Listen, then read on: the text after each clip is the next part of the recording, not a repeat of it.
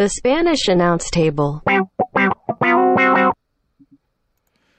It is episode 342 of the Spanish announce table. It is the eight year anniversary. Tom is on. I know it looks right now like I know it looks like he's not, but Tom has promised me he's here. His camera is working, but he's setting up a present. You say, Tom? Tim, Tim, Okay. it has been eight glorious years doing a podcast with you. Mm-hmm. The time of my life, Tim.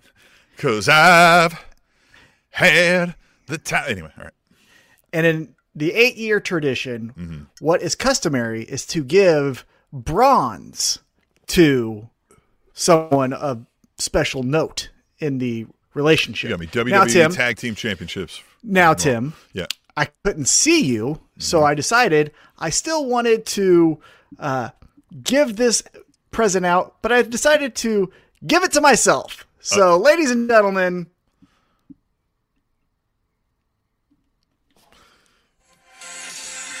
hey, I got a bronze tan, Tim. I got a bronze tan. You got a bronze tan. Right? Hey, eight year anniversary. You do a bronze tan. What do you think, Tim? Huh? Isn't this the best gift? I got myself a bronze tan for you, Tim. Eight years. Eight years. Highlight of the show right here. Have you you you did this to yourself? Yeah. Look. Don't I look good? You Tim. look. You look. Tom, have you looked? Did this to yourself? Look. Yeah, I'm, yeah. I'm watching Uh-huh. on the live stream, and Tim, So you see it now. I look pretty great. This is a great job of something. This is the best gift in Spanish Announce Table history, right? Yes, this is Look the this. best gift you have given in the Spanish Hey! announce table history. Look at this. Huh? You love it. You look like the referee years. that just got fired from NXT. Okay, probably. Yeah, Yeah. I can see the comparison. Luxurious, luxurious bronze tan that guy has. yeah. you know, his idol looks kind of like you look right now too. Well, I don't want to go with that look. Okay. Let's just say that I got the bronze tan for the Spanish announce table. Table Nation. Got the bronze tan because I'm the man with the plan. Um, Tim. It is eight years. And by the way, on our eight year anniversary, let's give a quick cheers to the beer sponsor of the week. Been with us since day one. We've actually been on his podcast, Wrestling Cheers. I'll tell you We're this. talking about the one and only Justin Summers. Justin Summers. And as is customary with our beer sponsor of the week. Now, before we get into that, if you want to be the beer sponsor of the week, all you got to do is send us some money. You do that at SpanishAnnounceTable.net. There's a donate button. There is, you know, there's also a PayPal icon right around the top of the page. If you're having any troubles, get a hold of us on our social media accounts, which you can also find at SpanishAnnounceTable.net. If you would like to also donate bronze, visit SpanishAnnounceTable.net and you too can be a part of the eight year anniversary. Well, you can donate the money for bronze, and we might find a bronze bottle beer for it. You, or you can just donate money just because you feel it. But like, if you want to donate, be like, be the beer sponsor of the week. You send us enough money for the beer, and we go get the beer. We try to find whatever kind you tell us.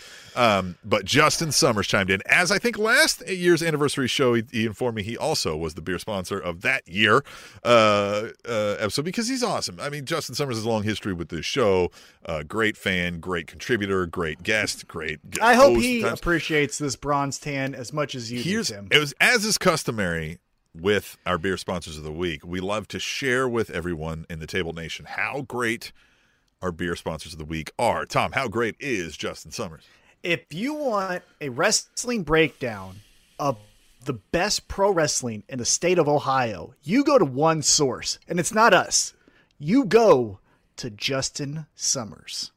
Wrestling Cheers, a great podcast. Now, here's how great Justin Summers is, Tom, is that technically we're taking this beer sponsor of the week on credit because he said, go pick up the beer, let me know what it is. And I have not We yet let him him. know is we, We haven't done that before with anybody. So Justin, I hope, Yes. yeah. He's Well, I've given him every I've given him every avenue now to just be like, fuck you. No, he has built that trust up. We trust him. Mm-hmm. And again, your trusted source for independent pro wrestling and pro wrestling breakdowns in the great state of Ohio, And- Cleveland specifically.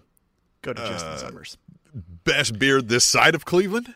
Oh, and his truck driving abilities? Oh, good God. Books have been written about Uh, the skills that this man has behind of a wheel. Yeah. Uh, yeah. It is incredible. Yeah. I heard he could. Plural books. Yeah, I heard he can parallel park blindfolded. I heard that he can do a two lane change and not make anyone mad. I heard kids don't even have to give him the horn signal. They just kind of look up and he's like, He knows. Yeah. He already knows. He already I knows. heard that when uh, the rare cases that he does cut someone off, they apologize to him. yeah, yeah, yeah. He's and Justin, again, if you'd like to be a part of this bronze anniversary, tableshow at gmail.com, you can also take part. Hey, and hashtag tweet the table if you want to take part in your own bronze stand and uh, send us some photos.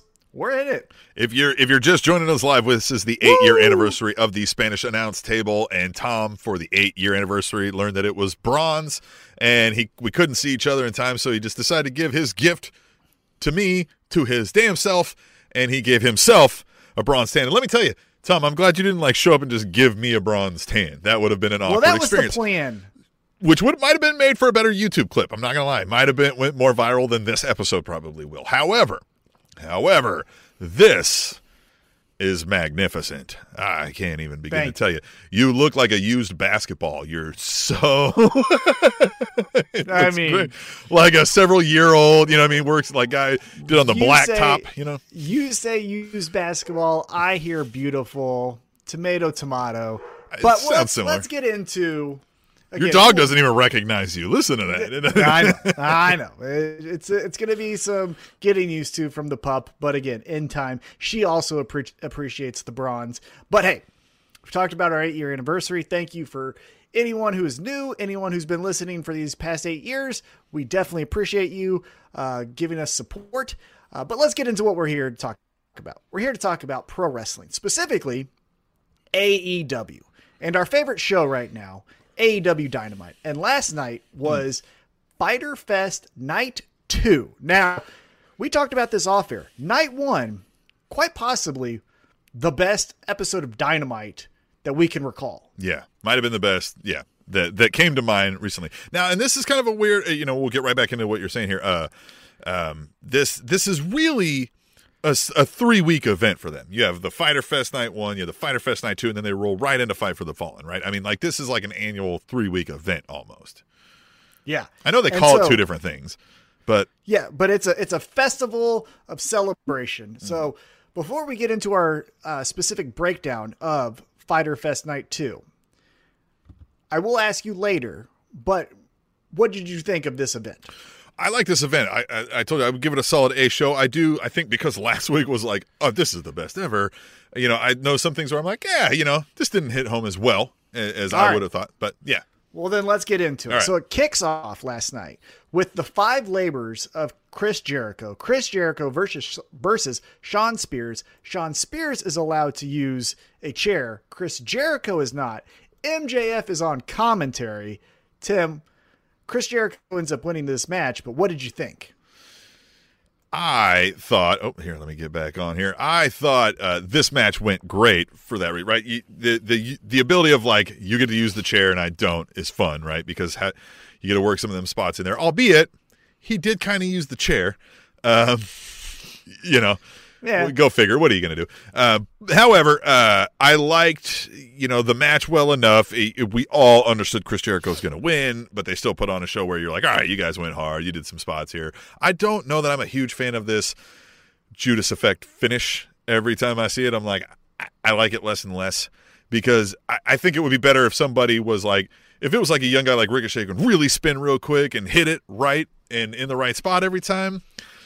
But old man Jericho ain't doing it. This is getting half a side of, of the bicep sometimes, you know what I mean, uh, on the chest. Uh, so yeah, Yeah, and I've Yeah. talked to you uh, during the show about Chris Jericho. Look, creatively speaking, he is hitting home run after home run. Physically looking at him, though, mm. and we got the comment from MJF, which MJF on commentary, so great. By the way, what do you call a hot girl from Dallas? Uh, mm, what? A tourist. That was the line of the night. I loved MJF on commentary. That's right. I did. I forgot about that. That was so great. But he also said, uh, this isn't Chris Jer- Jericho in labor. It's the five labors of love or five Yo, labors of that Jericho. And I know was- how you oh. can be uh, confused by that because look, like I said, Chris Jericho, creatively, everything he's doing, home runs. Love it, love it, love it, love it. But man, if I said, hey, casual fan that watched during the Attitude Era, Chris Jericho's still going, and they see this guy, yeesh. But regardless, uh, I like the match as well. I like that Sammy Guevara got involved, right? Because then now we get back to Sammy Guevara, Shawn Spears. We're probably going to get a blow off there. And then that allowed Chris Jericho to win. So what I liked about that is it was Chris Jericho winning, but not Shawn Spears just looking like a, doofus and getting beat clean by a guy who couldn't use a chair and then he could use the chair, right? Like they had Sammy Guevara get involved. So it made more sense that, hey, Shawn Spears would lose because there's outside interference. Now, Yeah. let's get into the post match promo. MJF, upset, beside himself, says, I realize you got past the first labor of Jericho, but the second labor you will not get past. First off, no outside interference. Second off, no holds barred. Third of all, it's the most violent man currently in pro wrestling.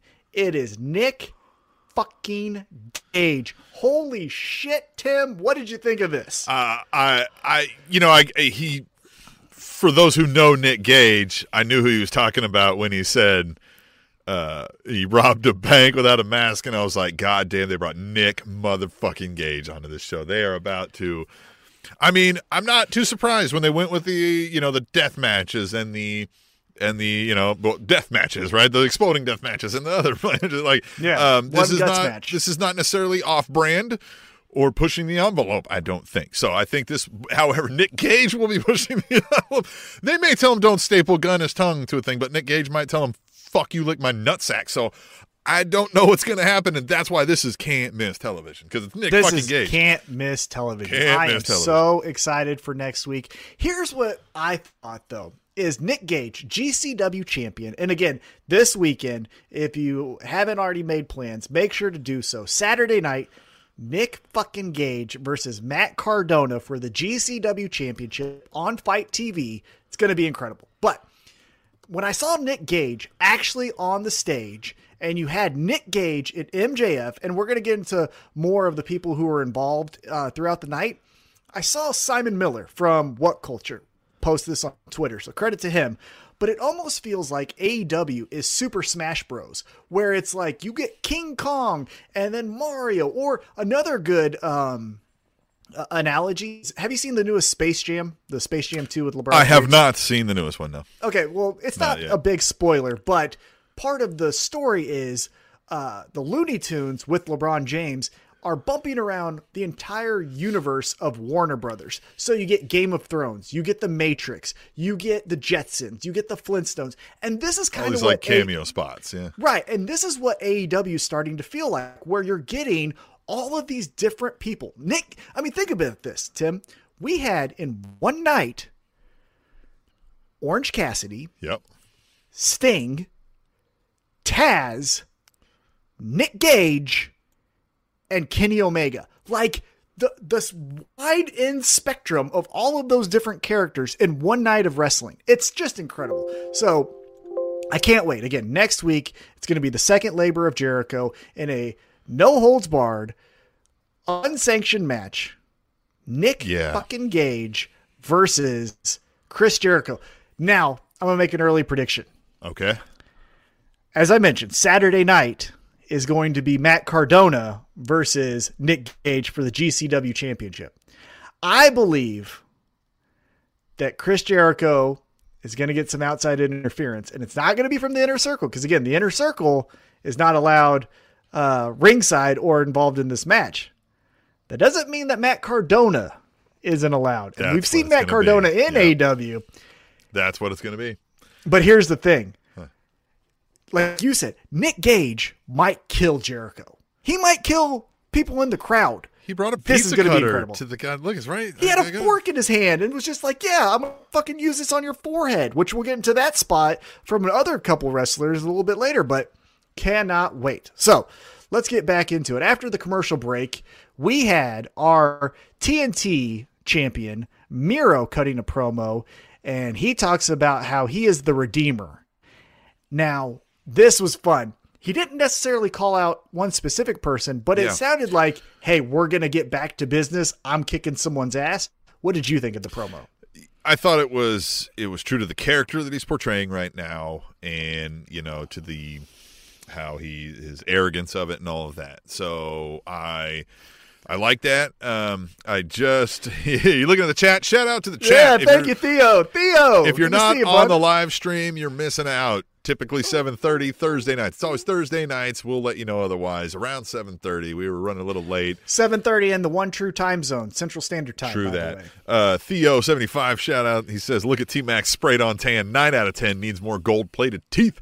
Hey, we'll Uh, get there. Yeah. Uh huh. Look at that. We'll get there, baby. Yeah, look at that. Look, yeah. Give it time, man. More sun, more fun in the sun, baby. You know, yeah. Spray tan. This is all natural. Yeah. Yeah, this is all woo. natural. What you talking about? Um, listen. Uh, what were we fucking Miro. talking about? Miro. Miro. I think this is one of the things where I was like, cool.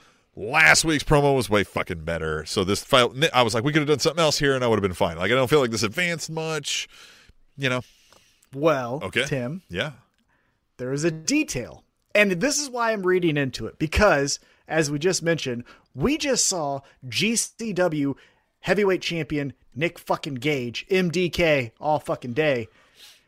If you noticed, Miro was cutting a promo and he was wearing a Bloodsport jacket. I did notice that. So we getting Barnett. Now you could say, "Oh, that's Bloodsport." John Claude Van Damme, cool. He's a fan of uh, John Claude Van Damme. Sure is. Whatever, right? Or you could say, "That's a call out." We have Bloodsport, a promotion. They do a, a bi, I think a bi-monthly show, and Josh Barnett versus Miro. Sign me up. yeah. Sign me up if that's what we're doing. Again, that's a little detail that maybe I'm reading too much into, but if that's where we're going, I'm in.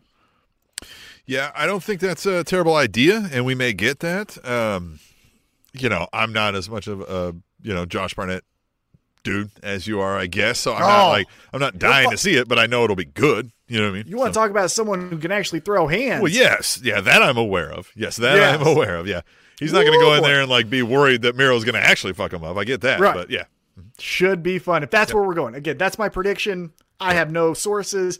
I don't like. By the way, timeout real quick. We'll get back into our AEW Dynamite uh, recap here, but it's an AEW uh, tidbit that I'd like to get your feedback on. yeah, You can't stay away from it. You're seeing it all over the internet. I know. The rumor is Yeah. AEW has signed both Daniel Bryan and CM Punk. Yep. Here's the thing that I will say.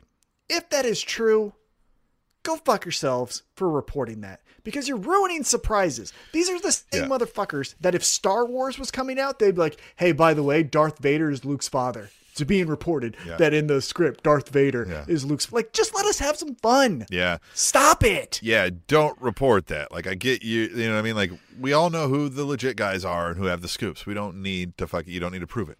Um and I kind of Look, I really don't care to see CM Punk. And like Ooh, I kind of do. I I mean nah. You know what could be cool? Is if these guys come in under the same purpose and reason. Right? If they mm-hmm. show up together and they're like, we're here to do X, Y, and Z, They're the new outsiders kind of thing. yeah, or maybe they're like, yeah, we heard a lot about how this Bullet Club was the coolest thing in wrestling. Meanwhile, we were the coolest fucking thing in wrestling, mm-hmm. right? Like something Yeah. like that. I, sure. Look, I'm not to discredit CM Punk's ability to get over, to tell good stories, to tell a decent story in the match. I think he's a a, level player wherever you're going to place him. I mean, obviously we don't know now skill set wise and stuff like that, but you know, I, I never like he never would have been my choice, even when he was doing his best as like the A plus top line guy. He just wasn't my personal thing. But I get a lot of Fair people enough. like him. I get a lot of Yeah. people like him. So I, I, you know, as much as I'll be like, Jesus fucking Christ, this blowhard again. I will probably get over that if he's doing a good job, which he probably could. So I'm gonna give him that pass. The Daniel Bryan thing, I'm like, this could go one of many ways. Daniel Bryan is another guy where it's like, we hear AW go, does like, we like to give the talent this free reign to do what they want. It's like, you, you got to check him once in a while because he's very like he's a fringe guy, right? You know what I mean? Like he might come up with something that could be gold. You could be like, listen, man, like we've got to like tweak this or Well, he could take that Planets Champion thing and actually be a babyface in AEW, and then we get some really cool shit, right? Like he could do some things. He could do. I'm excited for both. I, think would love to see that heel planet's champion again, though. I.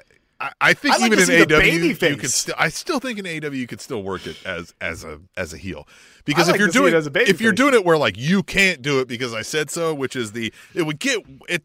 Goddamn WWE for fucking that up. That was tailor made for their audience to hate, to Mm-hmm. fucking hate, to hate.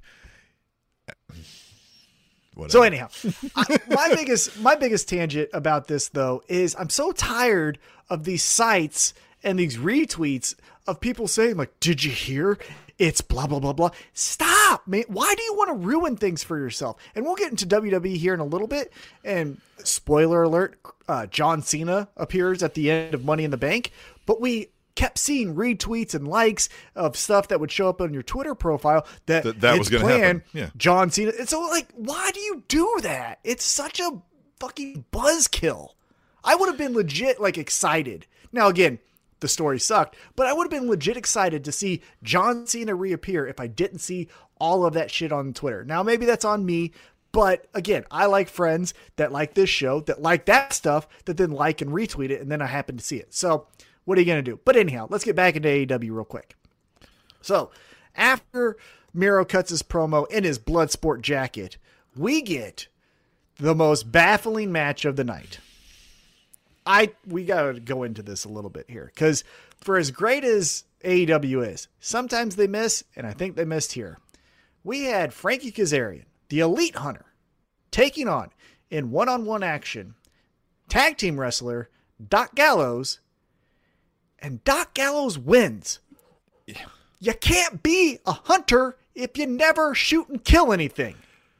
So here's an aspect of the, you know, we've lamented this. Like I, when Frankie Kazarian came and like first dropped that bomb, like I'm the, you know, what he never called himself the elite hunter. He just said like I'm coming after you. Did this taken speech, and we were like, that's a great idea. It's not. It, they're not going. It would work, but they're not going to do it with Frankie Kazarian. It's not going to get over with him. They're not going to put him in the line. They're not going to put him in the spot. It was tailor made for uh, the number one guy to take down the elite, right? Which was never going to be Frankie Kazarian. So now, if you just fall short, I think it's almost better where he's like, I'm coming after you. And every time he comes after him, it's like, "Bap!" And he just gets beat the fuck down. And we start like, God damn it, come on, Kazarian. You know what I mean? Like, these guys wronged you, don't give up. You know what I mean? That kind of thing.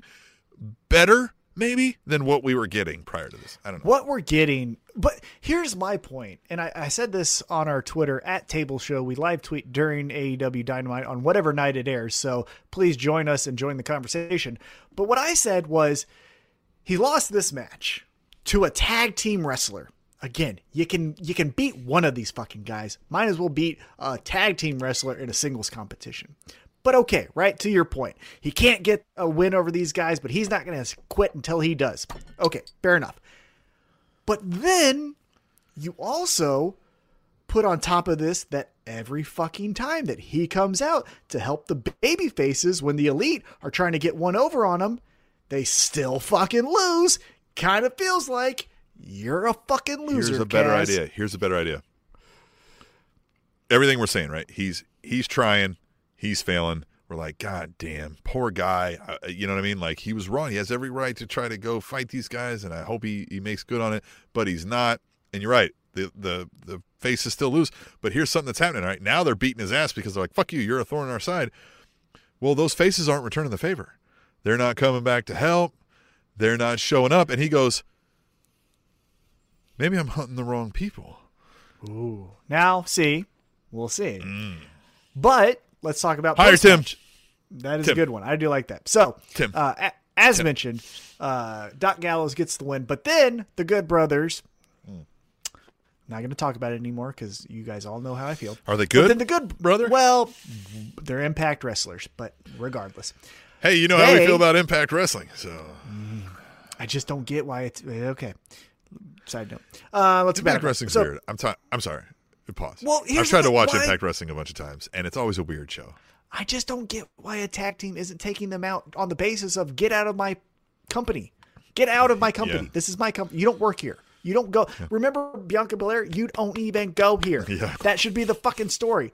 Anyhow, Good Brothers start to beat up Kaz. Kenny Omega comes out and he's snapping and clapping along. And then he also starts beating up Kaz. And that brings out one of the biggest pops of the night, the most over guy in pro wrestling. Hashtag cowboy shit. We got Hangman Adam Page, and he charges the ring. Here's the fun detail I Mm. want to tell you. We still have yet to see Kenny Omega Yeah. and Hangman get physical. Here's something. I like that. Here's something that I thought. Either Hangman is a great actor, or Hangman was drunk doing that segment. He was when he was like, "Oh, you drink right now." I was like, "There's." It was like the Taz, like, "There's a good chance of that." Like when they dropped the "Are you high right now?" I was like, "There's, there's a good chance of that." It looked legit. I was like, I was like, "Shit, is he really staggering?" I was like, yeah, maybe. Why not? Or he's. He, he- hey, Or he does that himself. buckshot lariat. Yeah, he does that buckshot lariat. Hey. I'm not so gonna I'm not gonna pass judgments. I too am drinking right now on the job. Uh, thanks to our beer sponsor of the week, Justin Summers, the guy who smells like uh like what what is I don't know what's a good smell in 2021. He smells like success Mm. and vaccines. yes. You see that video of Fauci calling out Rand Paul? Oh, Anyway, yeah, All right, good. goddamn. All right, anyway, so Okay, Justin Summers so- is a swell dude. We love that guy. If you want to be the sponsor of the week, SpanishAnnounceTable.net, donate to us on is. PayPal. Hey, Tom, back to this. Yeah, so Hangman comes out, but then he gets beat up four against one. Kazarian's on the outside, I guess, unconscious, which whatever. But then that brings out the Dark Order, and then the Yes. Dark Order chases them off to set up next week. We finally get this match where again, if Hangman and the Dark Order loses, they both lose their tag team opportunity and their number one contendership with Hangman Adam Page versus Kenny Omega. What do you think? We're getting excited. Let's do an early prediction. What do you think? What happens here? Hangman and the Dark Order come through, or do they fall short? They can fall short. If they fall short, I, man, the the heat from that. But see, the, the thing with that though is, I, I get there will be heat, but I don't know that the crowd is going to direct that heat at like Kenny Omega and Don Callis. I think they're going to direct that heat at AEW. You know what I mean? So I think that's a move I wouldn't make. I think they've Well, got to come through and get their matches now, will- or we ride around how they get back to a match. Don't get me That's what I think. If they do it, we can still get there because there's enough time. But Here's will the fans turn on you at this at that point? Like now, it feels like when we talk about strike while the iron is hot. That's true. the iron can't be any hotter. Right. It, if it's hotter, you're going to burn the clothes. It's like it's good. Like do it now. You got to do it. But now. I but I will say, off the heels of night one, and I don't know how we feel about night two as far as the winners, but on night one specifically, it was all baby faces. It was all yeah, yeah, yeah, yeah, yeah. Nothing bad happened. Yep. It was all baby faces leave, excited, yay, yay, yay. And that's good to a certain extent until okay, do the bad guys ever get a win? And that's what I'm saying. They might get a win here because Mm. if anyone's going to book themselves over, if we're breaking kayfabe here for a second, it's gonna be Kenny Omega these and the Young guys Bucks. have a you know idea of like, hey, you think we're going to do this? Right? They have And that mentality. surprise. So And don't get me wrong, they have approached the storyline the way we have never approached a pro wrestling storyline uh, in my memory, right? Like with this like slow burn of like a guy's mental health aspect of it. Yeah. Um, yeah. Hey, shout out to the the chat again. Theo chimed in uh, with his thoughts on what heavy smells like. He says smells like pine tar. So I don't know if that's good or bad. That's a good thing, right? People love the smell of pine tar. fan, yeah. hey, People love the smell City. of pine tar. George Brett, Yeah. Kansas City, we got pine tar. Yeah, we love that pine tar over here in Yeah. Kansas City with George Brett. Bring that up with him. See if he fucking slaps you and chokes you. a little bit. Anyway, We'll see. So yeah, uh, we get a pull apart, and that's where that story ends for the night. again, buckshot lariat from Hangman on Karl Anderson, which made me smile because fuck Karl Anderson. buckshot lariat. That thing looks so cool when they do it right. It's the best. It's a And lot of setup, and that's where you can lose some of the believability. But hitting the move, he does so well, fucking well. It's great. So now backstage, uh, we get Brian Cage, and they talk about earlier in the day, Team Taz are celebrating Ricky Stark's victory. They say next week, Ricky Starks is going to celebrate that he is now the FTW champion. Brian Cage says, I love celebrations. Might see you there. So it looks like we're going to get something there. And let me point something out. This is what AEW does better tenfold than WWE in 2021 and for seemingly the last 20 years in WWE. we had that big fucking swerve last week. We got a hey, it happened, and fuck you, what are you going to do about it? Nothing else this week. We've got to tune in next week. WWE would have put a match, and then we would have mm-hmm. got a match next week, and then we would have got a match the week after that, and we would have got a match the fucking week after that. With We no would story have we would have already seen Kenny Omega and Hangman wrestle 14 fucking times already. yeah, with no in tag matches, progression. in right, yeah, in tag matches, in three on ones, and fucking just straight up matches, and then a gimmick match, and then the blow off would have been a fucking TLC match. Yeah, they don't slow roll anything anymore, and this is great. Like this is great. Like we were like, oh fuck, what's gonna happen with Brian Cage and Team Taz, and new FTW champion? Well, we don't know what's gonna happen. All we know is, man, what are you gonna do about it, bitch? And that's great. I love And that. got something to look this. forward to next week. Yes. So after Oh, that, pause. get I want to talk about Will fucking Hobbs, uh, Powerhouse Hobbs, right? yeah, okay, this dude is getting infinitely better every time I see him. If you've watched him on Dark and Elevation, like when he's in the ring, like he's hitting it. Like he's getting way better. Like his swagger is there, and it's exactly the swagger this kind of guy needs. Where he's just like, bitch, try. Like they come and he's just fucking throwing him around the ring, and he's like, yeah, what the fuck are you gonna? You know what I mean? Like he's loving it. Oh, this guy could be a star. I think. He's the future. Again, Yeah. I still think I like that the swerve, right? We got Ricky Starks as the FTW champion, but still, optics and just if we're in kayfabe land, it still doesn't make sense why Ricky Starks and Taz would even be friends because Ricky Starks is wanting to get manicures, Taz is wanting to do blow behind the So, the, the bar. You know if, what I mean? If you Like, want to hashtag hire Tim, all you got to do to sort, shore that up is Taz, while I am a tough beast and I will rip your fucking limbs from your body if you test me, pal, uh, or I'll just get my fucking son to do it. I also am a businessman and I know money when I see it. And I get to the top because I'm a promoter. You know what I mean? Like, But then like, that right. kind of feel yes, I like that, and that would make sense. However, and it, it's not as good as Team Taz. I will be honest, but isn't Matt Hardy kind of doing that? yeah, well, I would not have had Matt Hardy do it well, so anyhow, if you want to But- hashtag hire Tim. yeah. So let's get back into the ring here. Uh-huh. We get Darby Allin taking on, which I found out because again, I don't know independent pro wrestling, but you know who does? Our beer sponsor of the week, Justin Summers. Wheeler Yuta is the IWTV, the Internet Wrestling, or ex- excuse me, the Independent Wrestling uh, champion. Did you know that he's the Independent Wrestling champion? Pretty cool. So Found yeah, that out. I've heard this guy's going to be good. And here's what I will say again: he kind of wrestles the style we don't like, but it's a Mm-hmm. little. Mm-hmm. different. I like it a little more. It is more technical, mat based, right? So it is. It is a lot more around the ring. I'm over here. I'm over here. I'm under. It's a lot more choreographed, which you can tell. But it is a little more. It's it's less like hold my hand while I go up here and do a whirly bird and arm drag you. It's like it's you thought you threw me out of the ropes. I snuck back in real quick, and as soon as you bounce off the ropes, I'm rolling you up into a fucking you know what I mean, an arm bar Yeah. or something, right? So that's cool. you know, I'll give him Yeah. that. It's a little different. And it, and it's a little bit more of the guy just stays still. Like, why would you stay there? It's like, well, because he's got to go here to here to here. Yeah. But again, it's not the jumping and I just stand and look at him. Anyhow, we get Darby Allin with Sting taking on Wheeler Yuta with Orange Cassidy. Yes. Moment of the night. Let's talk about it. Sting yeah. and Orange Cassidy have a a a, a beatdown brawl the likes we've never seen before. It was incredible. They had to. I I, I thought security was going to come in at any moment here. What did you think of the stare down, beat down between Sting and Orange Cassidy? this was fun and then it became clear why this match was booked i was like this match is weird like i don't understand why it's here and then this spot came and i was like this is why they set the whole match up um And very fun perfect. spot I very loved fun it. spot Yeah.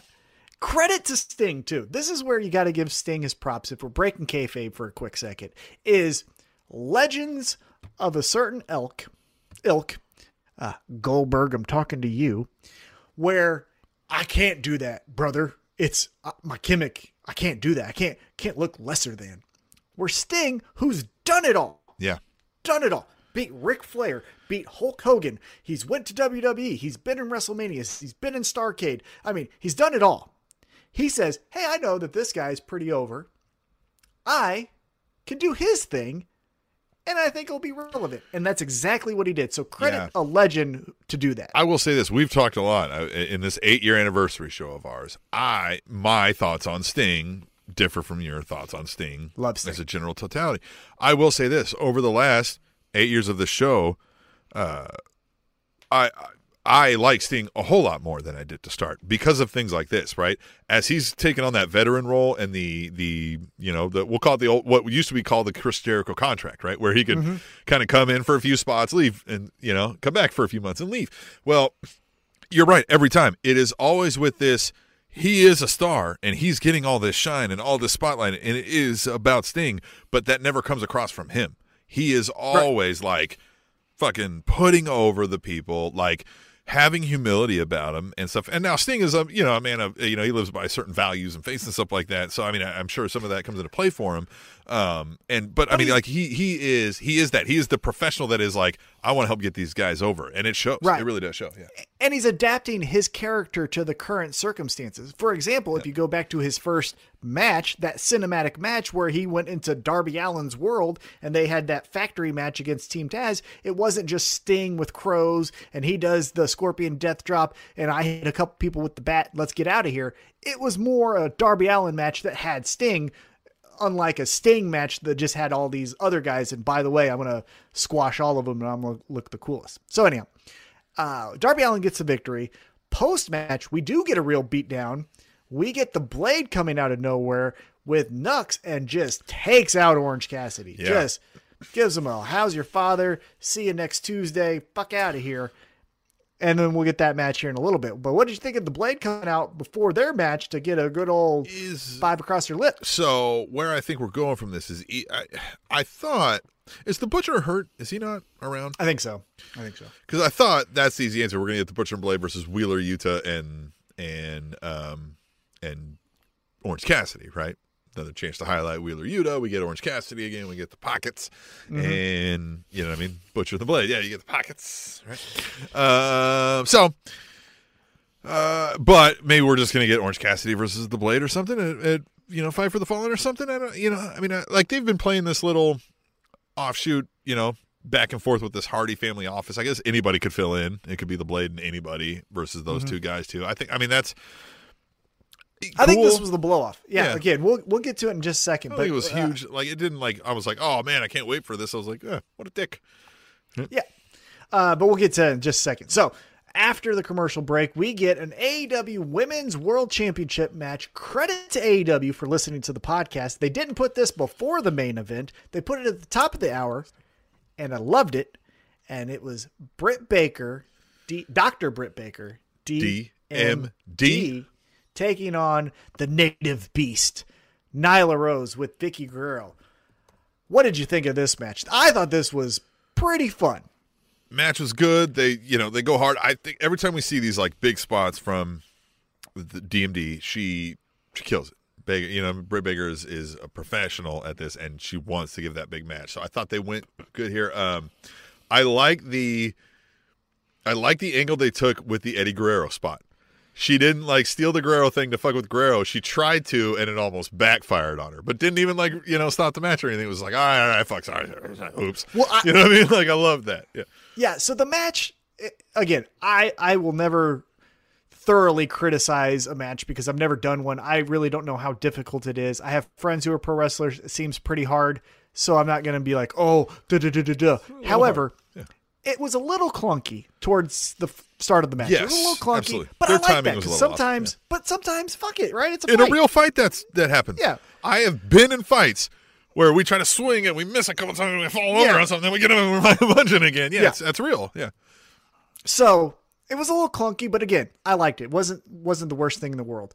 But to your point, that uh, Eddie Guerrero spot I thought was perfect because Nyla Rose being cornered by Vickie Guerrero would totally understand what the fuck was happening to her, right? Yeah. Like that's what I liked about it is it made sense from a storyline perspective that Britt Baker would try to do the Eddie thing to her, and she's like, no. I got Eddie's oh, wife. She knows what to do in this situation. i Here's loved belt back. that it was a twist it was like okay we're seeing people like we've seen this we've seen people do the eddie guerrero shtick as an homage and it was like oh, cool, because Vickie's there. I get it. I wasn't hating it, but I was like, yeah, like we- you know what I mean. Like everybody's done. That. I was like, all right, all right, okay. But the idea that like it didn't work, and now the refs turned it back. She just threw it back. She's like, no, please don't. And it was like, mm-hmm. oh, I like that. Like you did something different than nobody else was doing, and I like that. Yeah, I, I was going to be honestly upset that it would look it would make Nyla Rose look so stupid that his wife Vickie Guerrero did not teach her how to get around this spot. So I like that. That was really good. But as we get to the finish, a really cool finish with the kind of a, a flow through into the uh, lockjaw that we got here, and we get a still hashtag and still AEW Women's World Champion, Dr. Britt Baker, DMD, as your winner. Uh, what did you think? Did you did you like the move? Did you think uh, Britt Baker should still be the champ? And what do you see next for? Yes, Britt Baker should still be the champ. I didn't think they were going to get. I never once thought it was happening that Nyla Rose was going to take this thing. Uh, Britt Baker is the champ. I yeah, I don't know where they go. I don't know who the next. I mean, they'll throw somebody in, but I think she's going to have a good run for a while. So I don't think whoever the next person is is. You know. I agree. Now, uh, if you pay attention to AEW's uh, Twitter page, they announced something. Yeah, yeah. Birthday Girl, Yep. as of July 22nd, Birthday Girl, Thunder Rosa officially became All Elite. That makes me excited. yeah, I think that's great. where we're going. She's great, and we're going to do that. Yes. Hey, sh- let's shout out the chat again. If you're not, if you're just listening to the podcast, you didn't join us live. Shame on you. If I can steal a uh, Dak Draper term, shame on you. Uh, you could join the chat. You could talk to us just like Big Josh did, and he said, "Did we get an MJF coin update?" And we didn't. I forgot. I ran out of time, but I told him, "Hold on a second, man. I'll do one here live." And just a fuck it, we'll do it live. All right. Well, let's Give me here, the fucking live. Fuck it, we'll do it live. Well, here, Give- on. fuck it! Let's We'll do it live. hold on. All right. Well, let's do it after the AW Oh, recap. okay. We'll All use that as our transition. So, I'll give you some time to look it up. So, let's get into it here. Uh, Britt Baker become or is still your uh, women's world champion, but then afterwards, and this is where I think edition of Rampage is going to help out a lot of people because after Britt Baker beats Nyla Rose to retain her championship, we get a press conference that took part or took place earlier in the day between FTR and Santana and Ortiz. Now they're saying a lot of the same things where we're from different side of the tracks, but we're kind of the same people. And then Santana's like, "You ain't anything like me. I got real stories and real shit." And then FTR says like, "Hey, there's three things I care about. It's beating your ass, God, and wrestling, or something like that." I'm gonna call something out. Okay, go ahead. It's the same thing you've been saying. We don't need any more wrestlers in AEW. We don't need anybody else sign in front of the camera. Mhm. Yep. We need it behind the camera. Yep. Because whoever edited this and made the decisions on where to cut and what to cut and what they were talking about, something went wrong here. Well, so this is where I was going to say this is where the addition of Rampage will help out a storyline like this because then you could do a press conference without as many bad edits. Let's be completely transparent without as many bad edits, and it has a little bit of breath to it because I thought this was great, but it was condensed to like 45 seconds. So I'm excited for in the future, a year from now, you know, 16 months from now, where these segments don't have to just be jam packed onto Dynamite. It can live on Rampage. Or if you again want to elevate elevation, it can live on elevation. So I thought it was good. Again, we're going to get that match, I believe, next week. Um, but it felt a little rushed. And so it was good, but eh. anyhow, so let's keep going. After the commercial break, we see Tony Schiavone again, this time though, in the ring. He is introducing Andrade El Idolo. Now, Andrade says, Got a surprise for you. Got new representation. Vickie, lover, kicking her to the curb. We're getting Chavo. Who's you the think? other guy? I, I think that's just an assistant. I even asked that on our Twitter page. I was like, "Have we ever explained who the white guy is?" I think that's just an assistant, but he's been there the entire time. After week one, he's been there the entire time. He's just never talked. So what? Like you're just trading Guerreros? no, So that's what I thought. Right? Don't get me No, wrong. I, mean- like Chavo, but like you know, and, and the pop was big because it's Texas and Guerreros are big everywhere, but they're especially popular in the great state of Texas, which feels like a cult. Side story there, uh, but yeah, if it's a major surprise and it's Chavo, cool. but I don't know if that was the big thing there. Where we got the fun stuff though is Death Triangle comes out and was like, "Hey, heard you call our name. Uh, what the fuck you want, pal?" And Andrade gets right to the point. He says, "Hey, the two luchadors, what are you doing with the gringo? Huh? Why don't you come work for me?" Right, yeah. And this is what I like the most about the segment is Chavo does a little bit of the translation for Pac. It makes sense from a storyline perspective. He's like, "Hey Pac, you can only speak one language, so I'll translate for you." And says what they have been saying back and forth to each other. But what I liked is it wasn't it was authentic to who all the people were in this storyline. They they spoke Spanish because that's what they fucking do, and it made sense. Now the story though, what do you think we're getting from here? Because it seems like Death Triangle is staying united. Uh, Rey Fénix and Pentagon uh, were like, "Hey, we're the king of the luchadors, not you." Andrade's like, "You're fucking dumb. I'm gonna kick your ass, I guess." And then Pac was like, "Don't try to fuck this up. We're a triangle, so fuck you." I mean, I, I could only think we get like Pac versus Andrade, and then it lends to the idea that like, are they going to turn on Pac because and join him? Like, but that Do you think weird. that's where they Would go? They just swap it out. Like that feels weird. So I don't. Yeah, I don't know. I mean, like, look, don't get me wrong. Pac versus Andrade is probably going to be cool, but Well- like, I don't. Well, you know how AEW is just signing every fucking person. By the way, uh, check out Pabst Blue Ribbon's uh, Twitter account. They said they also signed with AEW, which I thought was fun. I love that. That was great. Why not? You know, we've got a couple luchadors from WWE that were released, right? We got uh, two of the members from Lucha House Party that are gone from WWE. What if they show up in AEW? And then we get a six man tag of Andrade, uh, the other two guys, and then Death Triangle. AW needs another show at this point. I don't, Well, they do. They're getting one. Remember, Rampage is coming up. I mean, they are. Now it's a like one-hour show. one. Yeah. Yeah, I.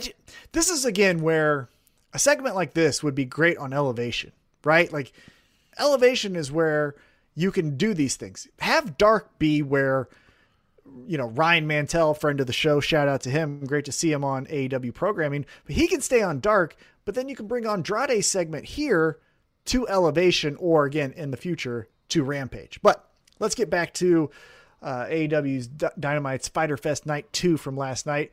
Uh, then we had Christian backstage, and he's like, "Hey, let's end this shit between you or between me and Matt Hardy, right?" So next week it's going to be Christian and Jurassic Express versus the Hardy Family Office. Hopefully we uh, do a little this of that storyline because again, little tired of the Hardy Family Office. And also, I'm ready for whatever's next with Christian and Jurassic Express. What do you think happens though? Uh,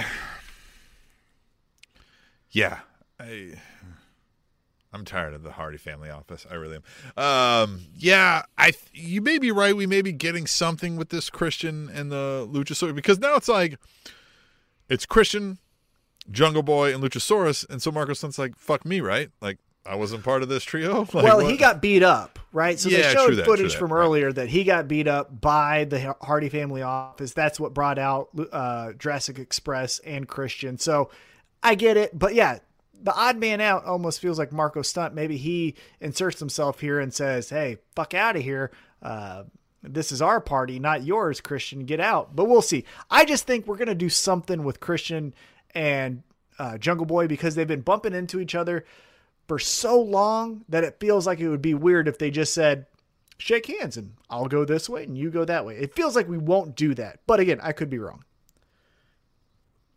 All right, so wrong. now let's get uh, after the commercial break. Marvez is backstage with the factory. Cutie, which again, god dang it, Oh, our eight year anniversary. man. Oh, I promised him. God damn it. I'm sorry, cutie. Almost fucking- you know, God damn look, it.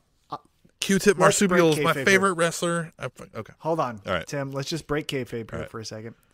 Let's be real. We are gonna have you on, cutie, but we had a scheduling conflict because you got to celebrate with bronze, and we couldn't get you on. My apologies, but goddamn, look how good I look. Yeah, God damn, huh? Huh? Right, guy? Fucking get Abe Lincoln off the penny and put me on because I Right, look guy? fucking great. Right, guy? But anyhow, the factory says, "Hey, Uh, yeah, we poured fucking protein drink on Tony Schiavone's head last week, but we'll apologize. But we're we're gonna do it next week. So next week we'll issue an apology. So we'll see the factory and Tony Schiavone. What do you think happens here? More factory being factory, I guess. But They'll who lose. saves who saves Tony Schiavone in this circumstance? Because we already had Cody, right? So like Cody can't do it again. So who comes out and says like factory get out of here? I- Is it Jurassic Express? Maybe it's uh, yeah. Somebody's gonna do something. I I just don't. Yeah, we'd have to like look through the roster of who's got who's got a stall right now and who would be who needs to be a white meat baby face right now. Yeah. Uh ooh, you know who could do it? Cuz Nick Gage. Right. Well, no, because he's kind of not doing anything because Death Triangle looks like they're reunited, and we got Jon Moxley and New Japan storylines. You know who could defend Tony Schiavone? Eddie fucking Kingston. They need man. Eddie Kingston should be there, fucking stone cold right now. If you ask me. Well, he kind of is, right? So, But I mean, they need to push it like that. Like he's the Yeah. fucking guy, man. Well, Yeah. Hangman's the guy right now. I give him that.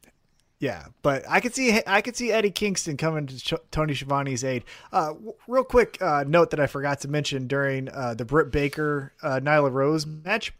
I love how Tony Schiavone throughout all matches, unless it involves Don Callis, is very neutral. Right? He's just like, oh, that's not good for the babyface, but we'll see if he can come back. But when Britt Baker wrestles, he's like, get out of the way! What the hell? What? Come on! Like, so, and again, they're that. professionals enough though to know that and to do that. Like that's on purpose. But I love this idea that like Tony really, and, and but they haven't really explained it. they're best friends. It's just weird. It's They're it- best yeah. friends. It's like when Mick Foley was like, "I'm Melina's friend," and we're like, "Why?" you know, what I mean, or whatever. Yeah, it's like, what? Mm. Uh, that's weird. Uh, yeah, it's fun. It's fun. I like that. I do like that. Okay, so now after we get the the factory saying that they're going to apologize to Tony Schiavone next week, we get back into the ring. We get that Orange Cassidy versus Blade match, and this is what I liked. I will say this: earlier in the night, as we mentioned, the Blade comes out, knocks out Orange Cassidy with brass knucks. So then when he walks out for this match, he's like, "Hey, fuck Orange Cassidy. He's knocked out. He's not gonna fucking come through. And that's where the intrigue is, right? So you you plant the seeds a a little bit earlier in the show to where now I'm interested to see like, well, what are they gonna do, right? Orange Cassidy's music hit. He didn't walk out. What's gonna happen? AEW is the place where fucking anything can happen. It feels like. Yep. Now, nothing crazy happened. Orange Cassidy just came from the crowd and gave him the old uh, Superman punch to his jaw, but at least it got me interested to start off the match. I will Yeah. say that. Yeah, I mean, uh, it- look, uh, Orange Cassidy is it. The the idea is fun. I do worry that like they're they're hitting the. It's it's starting to get Hogan must pose to some extent. Like we got to get all the spots. So I would like. I would hope they find some new angle and some fun thing to do. we've seen this Orange Cassidy gimmick now for a while. I mean, it's been rolling around the Indies. Mm-hmm. You know, it's here.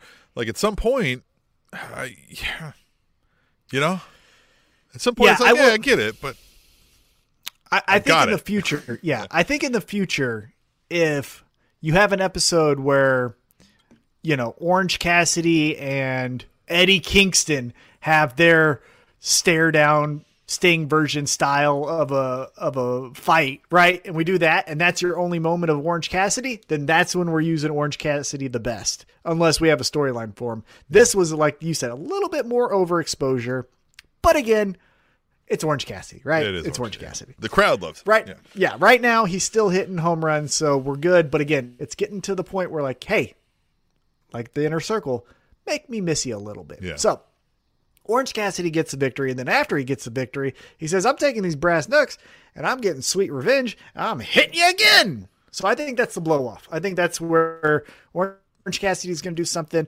Butcher and the Blade, they're going to do something. We'll see what happens. Uh, but there it is. Uh, now, as you mentioned, the Hogan most pose kind of gimmick in AEW, I don't think is being filled by Orange Cassidy. I think it's being filled by Chris Jericho. Because backstage, we get Chris Jericho being interviewed by Alex Marvez. And Chris Jericho says, if I've got to face the most demented, violent version of a wrestler in Nick Gage, then the most demented, violent version of Jericho needs to be here. It's the pain maker. And look, I know in New Japan he did some fun stuff, and credit Excalibur for trying to put that over where he said in New Japan he was the Painmaker and he beat Okada, Evil, and a couple other people. I get it, right? But in AEW, I thought the most violent and demented version of Chris Jericho is when he beat up the Young Bucks' dad just because he fucking wanted to. Like that's the version of Chris Jericho I want to see, not uh, I wear fun goth paint. Well, I'm getting used to the idea that AW is going to operate under the idea that like a world of prof- professional wrestling existed before we started, around us, and will continue, you know, around us now. And if you don't understand it, it's not necessarily always our job to educate you. The stuff exists on YouTube and Google. And, uh, you know, to some extent, sure. We do hate how WWE will be like, here's how you download an app. So, I, okay, some inferred understanding that, like, you can educate yourself on what the fuck he's talking about if you had to. And it might bring you down an avenue. So, I get it. I never caught any of the Painmaker Jericho I saw stuff. a little bit of it. Yeah. So fine, you know what I mean. I'll see how you know he's going to go full bore into it. I'll get my exposure to it. From the looks of it, from what I did see from the outside, it's probably not my favorite Jericho. So, um, you know, I'm more interested in Nick fucking Gage in this. Yes. match. yeah, Oh man. yeah, fuck yeah. Nick Gage is going to like we're going to get half a Jericho moving forward. Like he's not going to be the same Jericho anymore. I just think we didn't need two segments of Jericho, right? We had him kick off the show, and then we had him say, I'm going to be the Painmaker. We could have easily done this next week with right before the match. Right. Marvez says, You're walking out to face the most violent pro wrestler in all of pro wrestling, Nick Gage. How do you combat that? And then he goes, I'm the Painmaker. And then he walks Then out the like, pop. Oh shit. Yeah, like, oh, right. Then fuck. there you go. I just didn't think we needed. I don't think we needed two segments of Orange Cassidy, and I didn't think we need two segments of Chris Jericho. Again, nothing horrible with it. Well, here's the thing. Let's not make that a habit. Here's what I know. Now, I understand. Not everybody thinks things through deeply. Not everybody has an internal monologue and things like that, right? Here's what I'm telling myself Jericho, you bring both jackets? You brought some makeup with you? Were you like, plan- are you always ready to go as the painmaker if need be? That's again where it would make sense next week, where Right. he would have time to prepare and Yes. say like, "I have now thought about what I need to do to get through this match, and I need to be the Because I'm like, Painmaker." that's a jacket that like it needs its own case. You don't stuff that in the suitcase with other things. You bring that in its own suitcase. Because look at the fucking spikes. It's it's look here. I'll put it up. It's behind you right now, Tom. And it's Ah! fucking like you know what I mean. Like it's fucking. You don't put that in a suitcase by itself. So like I know you brought that for a specific reason. By the way, checking out the uh, the uh, live stream here Mm-hmm. looks so fucking good. Is that what it is? bless him, You man. look so good. I am the best looking penny you have ever seen Yeah. in your life. Do you have Hey, abs like the situation? it's, uh, yeah, of course. Look at me in this cutoff. Yeah. You don't wear a Sun's cutoff out, the- baby. Yeah, you What's don't wear a cutoff with no muscles, huh? What's the tattoo? It got my name. I don't know that I've ever You seen it. got a cross. Oh, okay. I don't think I've seen your shoulders, but I've seen your ass. Not the only one. Hey, let's So, get I into the mean, main True event. facts. I think I, I saw your ass before I saw your shoulders in our eight years of doing this show. How about that? the title of the show. saw, yeah, I saw your ass before I saw your shoulders. So let's get into the main event in Texas. It's a Texas death match for the IWGP United States Championship. Champion Jon Moxley taking on challenger Lance Archer. And by God, we got all the fun shit in here, didn't we? Oh, We had a fan get fucking seared. We See got it? we got uh kendo stick, we got barbed wire, we got tables. This was just a clusterfuck of fun. Tim, what did you think of this main event? I mean, how could it be anything other than what you described, right? I, I think we knew these guys were not going to shy away from what a death match is supposed to be. Come on. if they gave them any sort of limitations because it's American TV, they took every ounce of leeway they had within those limitations. There was a fork involved, which, by the way, again, AEW, love you. You uh, you might be on the greatest three year ride I've ever witnessed in any promotional history, right? And then any promotion's history. It's, it's amazing. However, I mentioned that this is now, I believe, four weeks in a row since the pandemic that you got wrestlers out in the fans when we don't know who's vaccinated and who's not, right? So that's one. Yeah. Again, kind of cut the shit there. But two, maybe let's not share a fork where it's being jabbed into each other's head. If you're going to do the fork spot, let's get two forks, right? Let's let's keep it at least Please. you know, sanitary. Because again, blood is real, and if you start mixing it and then you start putting it back in other people's heads and shit, things can happen. I'm not saying it will. I'm just saying we don't need to take the risk. But I like this for two reasons. One, I felt like Jon Moxley got all of his use out of being in New Japan's promotion, right? He went over there, he wrestled Kenta, uh, he did his fun stuff uh, with some other guys like uh, Suzuki and things like that. But by that time, or by now, eh, it's enough, right? He's an AEW wrestler. So we need to get him a little bit focused on AEW. I also like, though, that Lance Archer gets a, a clean victory. Again, he puts him through a table with barbed wire, and Jon Moxley can't get out of the barbed wire, but still, he won fair and square. But this is also a shot in the arm for Lance Archer because the last thing that he did was lose to Miro in a TNT championship match. So at least this is some fun shit that he can do. And then he can also go over to Japan and he can be the big monster uh, that he used to be in New Japan. And also, we don't have to feature him each and every week, and he can still get his work in with taking on guys like Evil or Abushi or whoever it is with the IWGP uh, United States Championship. So I thought this was a great move all around, and I liked that Lance Archer got the victory. Looks like next week we're already going to get his first title defense where he's going to take on the son of Haku. And I'm going to butcher this name. I know, I'm not going to nail it. Hikalu. Nailed it. It's going to be Hikalu versus Lance Archer. My favorite moment of this was uh, JR getting an erection when he realized how tall Hikalu was. Did you hear that in his voice? He was like, Yeah. oh my God, he's he's six eight. Yeah. Um, I like this. I was uh, honestly swerved too because earlier in the show they said like Jon Moxley's going for this record reign, and I was like, oh well, Moxley's going to win, you know, Right, because yeah. I didn't realize that before. But because I think last week I was like, yeah, yeah, Archer's going to win, so I heard that and I was like, oh well, then Moxley's winning. They're going to give him the reign before he fucking goes. Nope. Sorry.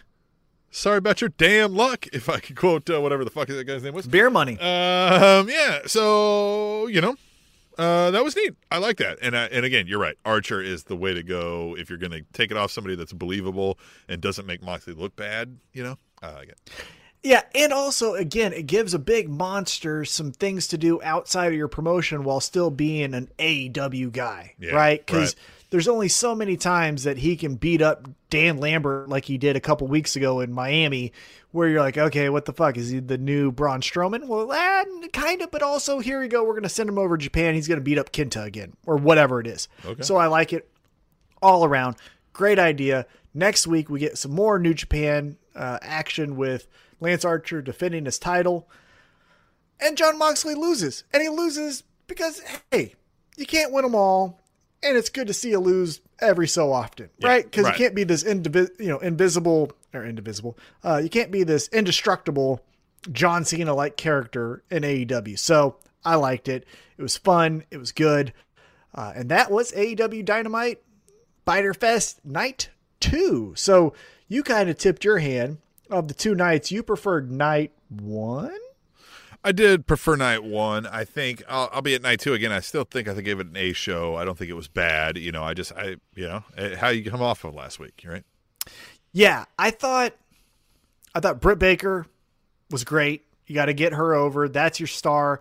Uh, I believe again from retweets and likes on Twitter, I saw that um, she was the highest rated segment of the night. So shows that she is a star. Credit to her. I love the Sting and Orange Cassidy moment. That was so much fun. Sting doing the the beating on the chest. I thought Yep. it was so much fun. Obviously, Nick fucking Gage was incredible. MJF on commentary was great. Andrade and the Death Triangle, even though it was a little bit, you know, not a lot, but it had that vibe and it had that feel of like, oh, something real is going to happen here. So thought it was an A plus show. Loved it. Uh, one of my favorite nights of Dynamite, back to back, night one and night two. And next week, get, next week we get Fight for the Fallen. So I tell you what, let's ride this high for as long as we can. I absolutely love it, and that is AEW. Well, then let's touch on something that Big Josh uh, asked us for in the chat. Right. Uh, by the way, chat. Join the chat if you're watching the live stream uh, on the YouTube Thursday, seven thirty. Uh, speaking of Big Josh, says that death match ranked second on my match of the week this week. Hmm. What was first? What was first? Yeah, exactly. Hmm. Interesting. But Big Josh did ask for an MJF coin update. And Tom, because I'm good, I was able to pull it off on the side while you were talking on the side because that's how we do things uh, when you're a radio and, and podcasting veterans like ourselves. And Mhm, Tom, it's not good news. We Oh, but it is. Come on. currently at a dollar fifty-eight for an MJF coin. It's down seventy percent from last week and still down eighty-two percent overall. So I think all you could afford was the spray tan. I put this on credit because you told me last week we were going up. Not yeah, we were going up, but then this again. Here, let me put it back up. You can yeah, there it is again. Not looking good. All downsies. All the spray tan good. is starting to, uh, this bronze tan is starting to itch. All not good from there. But hey, you know, you know, let me uh, let me pull something else up here. We had uh, an event called Money in the Bank this week, and we're going to talk about that and its fallout throughout the rest of the week from the WWE side of things. Uh, the the Dolph Ziggler kickoff show began with a tag team match, and because it was on the Dolph Ziggler kickoff show, I didn't think we were going to get the tag team title switch, but we did. Usos are your SmackDown Tag Team Championships, Tom. Um, I, you know, I'm a fan of the Usos, and anytime they get the titles, I'm fine with it, I guess. So I guess that's where we're at now. Yeah. What do you think? Yeah, because again, one thing you can always count on in pro wrestling is that if there's a group faction that's going to be the most powerful faction in all of pro wrestling, they need all the belts. So Roman Reigns is your champion. They got to have Usos as your tag champions. It makes sense. I'm fine with it. I don't think that Rey and Dominik, after they became the first father son tag team, were really going to do much after that. So yeah, fine with it. Good, Yeah, good yeah. job. Good, good move in my opinion. Yeah. All right. Um. So then we had. Ba, ba, ba, ba, ba. Oh, okay. So and the fallout of that too. We'll, we'll hit SmackDown. You know. Um. I like how Roman kind of flipped him on. And he was like, you know, he's like, yeah, I'm proud of you guys. You know this. So like, I give you what you want, Now give me what I want. and you you sense it in Usos where they're kind of like, we're in a bad situation, but like, yeah, right, yeah, right, like, yeah, hmm like they're kind of realizing it and they get it, but like they also have that like. It's it's weird. It's like a dichotomy where it's still like, but it's family, right? Like we're doing the right thing, right? Like, yeah, this is what we're supposed to do. It's almost like Stockholm syndrome. Almost like Stockholm syndrome. Almost. Good. Good. Look at you, Tom. Looking like a fucking smart guy over here. Yeah, Yeah, get a little tan right, and right. find out some Right, things. yeah. Sizzled them wires back in place. Resoldered them back in.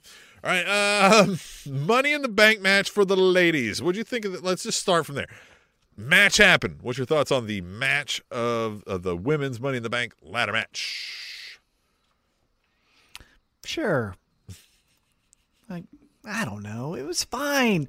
Here's the thing they've set the bar at such a not great, it's a passable good level. They have a formula of what's going to be a good gimmick match, especially in ladder matches.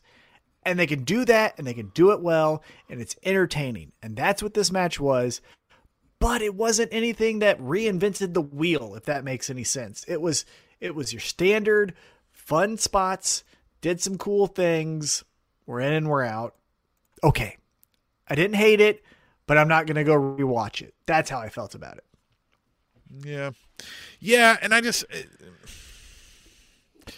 there were some weird spots where it felt like you know it's those where we question right like they're holding the ladder too long and it's like way too choreographed too set up and then the ending was just too unbelievable right they're all on the ladder i know what they thought they were pulling off right we're all going to be fighting so hard on the ladder amongst each other that nobody's able to notice nikki coming up and getting it but when they showed the replay everyone did notice Asuka was like hey but wasn't like like somebody should stop her. It was like well, you could right? Like i just it, it all came off weird. And so It was yeah, it was fine, but much like my spray tan, it wasn't great. well Nah, then the cash in came. And this is post we get like this like follow up to you know spoiler alert charlotte's the champ. Um i, I just fun stat i saw uh, and you brought this, you brought another aspect of this, so I'll let you tell that portion. But since the first women's Money in the Bank winner, Carmella, every single women's Money in the Bank winner is cashed in within 24 hours. And that was 2017, so like we've had some years. And They're all cashing in. Like, like we don't get that long play of like uh, I've got it's it is the next fucking night. or the night Yeah, in the case right. of Bayley, Right. Because this is the third time now that Charlotte has had someone cash in the money in the bank on her. Yeah. And it was cool when Carmella did it. It was spectacular when Bayley did it. It was a Hail Mary for you like us, right? When Nikki what what is there? It's not Nikki Cross. What are we? How do we, ASH. Ash? They're saying ASH even. They're not even saying Ash. They're saying Nikki ASH. I think they probably because they're worried about sounding like ass. Um, you know, no, you know why. You know why they're saying it that way. why? Because they want the fucking crowd to chant A S H A S H A S H. And we're not gonna. I'm going to Monday Night Raw this Monday, by the way, and I'm not gonna fucking You're chant going. that. I thought you I'm were gonna going. go. I didn't fucking even bother because you said you don't even watch the show. I don't watch it, but it, I wanted to go. It, I haven't been to a wrestling show since the pandemic, and this was the first opportunity. So, like, I never asked you. Like I would have went, but I didn't. I was like, oh, we're not going to that. I'm not going. Yeah. Hey, have fun with that. Um, hmm, Yeah, I'm it back up. going. Yeah. shut up, Tim. fun with that, Why are you gonna make me feel bad? I haven't been to a wrestling show in 20 months. Maybe a little Well, here you go. You're going to get things like this. The Raw Tag Team Champions, the Viking Raiders versus AJ Styles and Amos. Amos is another one where I'm like, all right, he's starting to get like the swagger and the idea about what he's supposed to be. But hmm. I don't get these matches. I don't get them because they're heels, but we're made to believe that as soon as he gets the hot tag, oh, cool. And I don't know if we should be saying like, like, if you want the match to be AJ Styles wrestles, wrestles, wrestles, wrestles, wrestles, and then he gets exhausted and he needs to make the hot tag. Well, then when he makes the hot tag, we should cheer because that's the hot tag. That's what you do on a hot tag. But we're making the hot tag to the heels. So, like, huh? How should I feel? It's fucking weird. it is weird. I don't I like don't- it. Right? It's a baby. They're they're acting as baby faces in the match. Even if you like don't know pro wrestling, right? Like I'm going to Monday Night Raw with my brother-in-law who only watches when I take him to Monday Night Raw, right? Mm-hmm. And he's going to watch. Let's assume that they do a tag match, and he's going to assume that when Amos gets the tag, oh, he's the big good guy. We're we're excited to see him, but we shouldn't be because they're being presented as heels. So like, what the fuck? I, it's bad. It just doesn't make sense. It doesn't. And I just they are It's really even- I again I think this goes back to this idea that they think they're gonna be Marvel and they're gonna make these guys into like live action comic book superheroes and they think because they keep calling him my personal Colossus. Colossus, my personal Colossus thing. Well then you should have fucking named him that.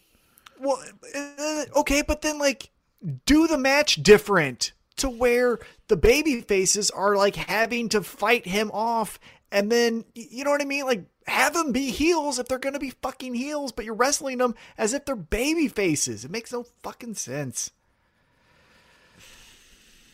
Ah, Yeah. Uh, all right, the WWE Championship match: Kofi Kingston, Bobby Lashley, which was essentially a squash match again for Kofi. Well, yeah. Okay. Okay. So, okay. Okay. yeah, I love Bobby Lashley. yeah. He's a friend of mine. I hope to contact him Been when the he's show. in. Friend been of on the show.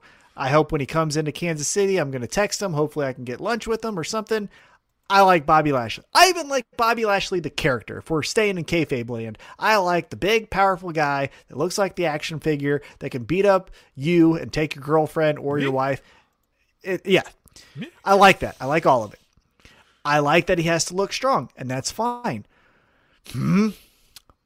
But if we're going to tell an interesting story, which credit to WWE, it was an interesting story as far as, ooh, we could have Xavier Woods join the Hurt business, or, you know, we could have the New Day join MVP and kick Bobby Lashley out and do that as a new Hurt business or whatever it is, right? But just to say, nope, it's a squash. And it to be Kofi, who in recent memory already went through this with Brock Lesnar, it kind of feels like, what the fuck? And on top of that, if you pay attention to WWE social media, because again, I don't like to pay attention to the Meltzers and PW torches of the world. If you're just paying attention to WWE media, right, social media, then you see, spoiler alert, Kofi Kingston happy as a kid on his birthday that Big E is your Money in the Bank champion and doesn't even seem bothered that he got his fucking ass kicked. So, like, do I give a fuck about Kofi? You know what I mean? Like, Right. it's just you make him look so fucking stupid. And then on top of that, Bobby Lashley looks strong, which is great. And then let's fast forward. He looks strong against a returning Keith Lee, which, huh? You're going to have a guy return just to lose in four minutes?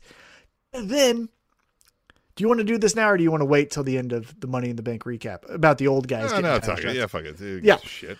To then have Bobby Lashley be confronted by Goldberg, who, again, let's stay in this world. Let's not break kayfabe. Let's stay in this world.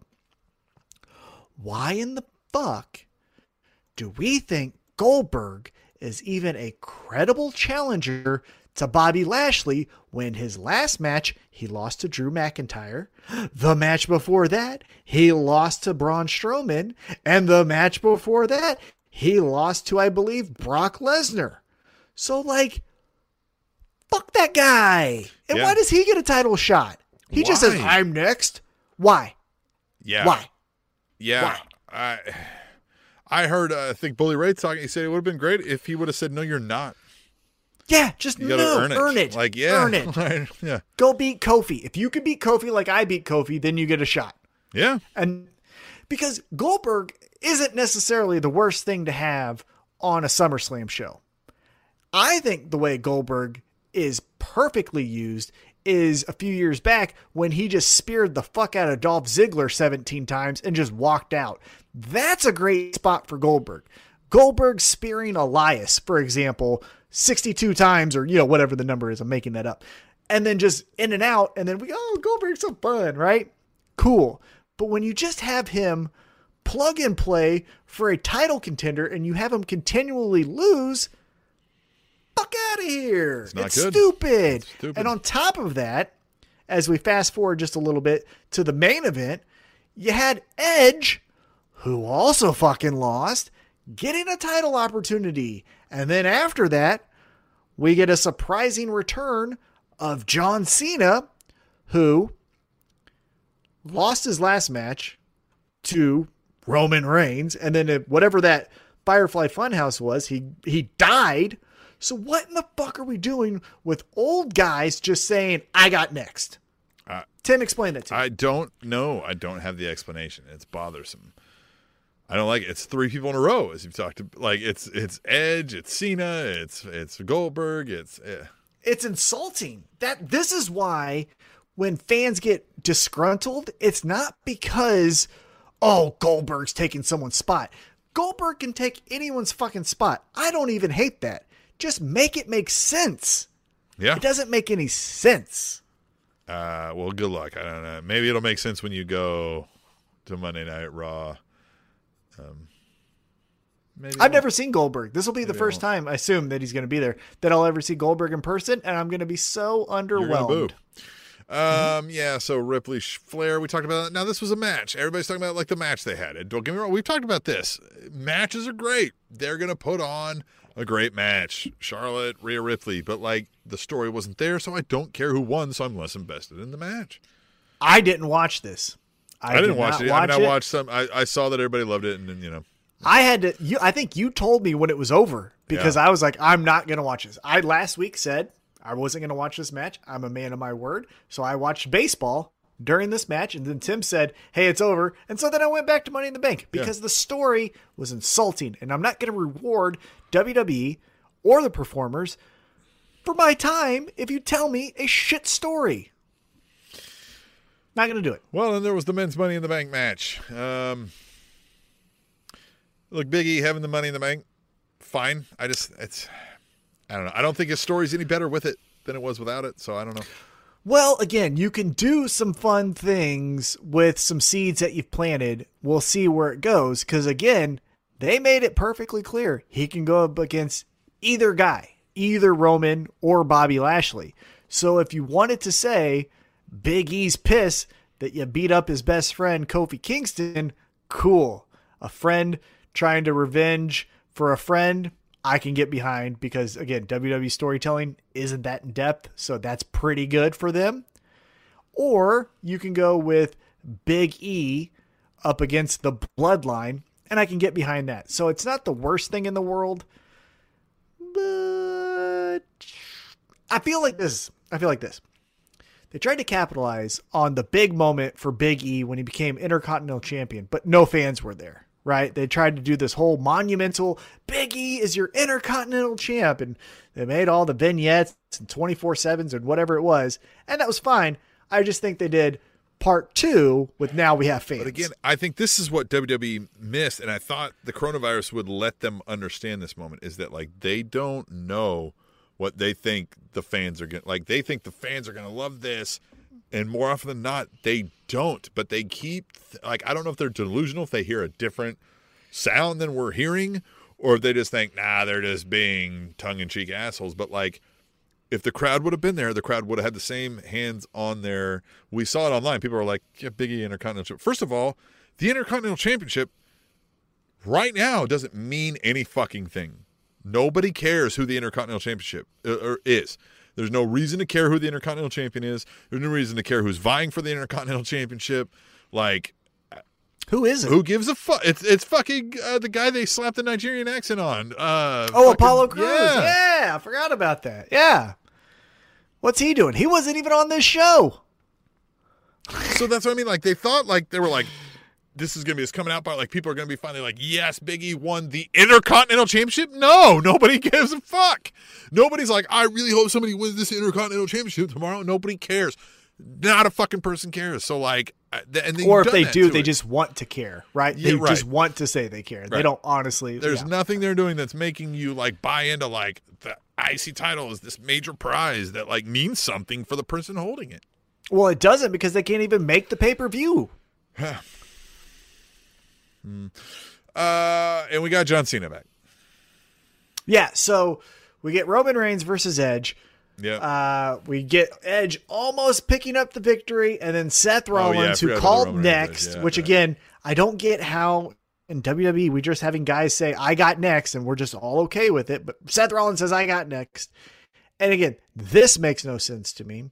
If you got beef with Edge, why would you cost him the opportunity to say he got next to then fight Roman Reigns? Don't you want to beat up the guy you want to beat up? So let him win and then go like, now me and you are going to fight. And also, after I beat you up, I get my prize. So why would you cost Edge the match? And then so then they get their little, I'm punching you, I'm punching you. And they go to the back. And Roman Reigns like, ah. And then John Cena comes out. And here's the thing. Just like I mentioned with AEW guys ruining the surprise of you telling us that CM Punk and Daniel Bryan signed with AEW, you ruined the surprise, kept on telling me that at SummerSlam it's going to be Cena versus Roman Reigns. So when he came out, I went, oh, now it's uh, happening. Okay. And he doesn't even do anything. He didn't even do anything. He just did this, which, if you're Roman, why would you not hit him in the face? He took your moment. He didn't acknowledge you. If someone doesn't acknowledge you and you say, I want people to acknowledge me, why would you not hit them? Yeah, why did he not give a shit? I don't understand. Why did he act like he, this was not bothersome and he just walked away? He looked like a bitch. And again, he's a heel, so okay, maybe he can look like a bitch, but again, why didn't he say like, "You're not worth my time, Paul"? Go talk to him, and then they do something. Paul Heyman takes an AA, and then Roman's like, "I'll see you Friday," right? But then we get to Monday, and John Cena opens up the show, and again, this is where WWE gets an F for their storytelling.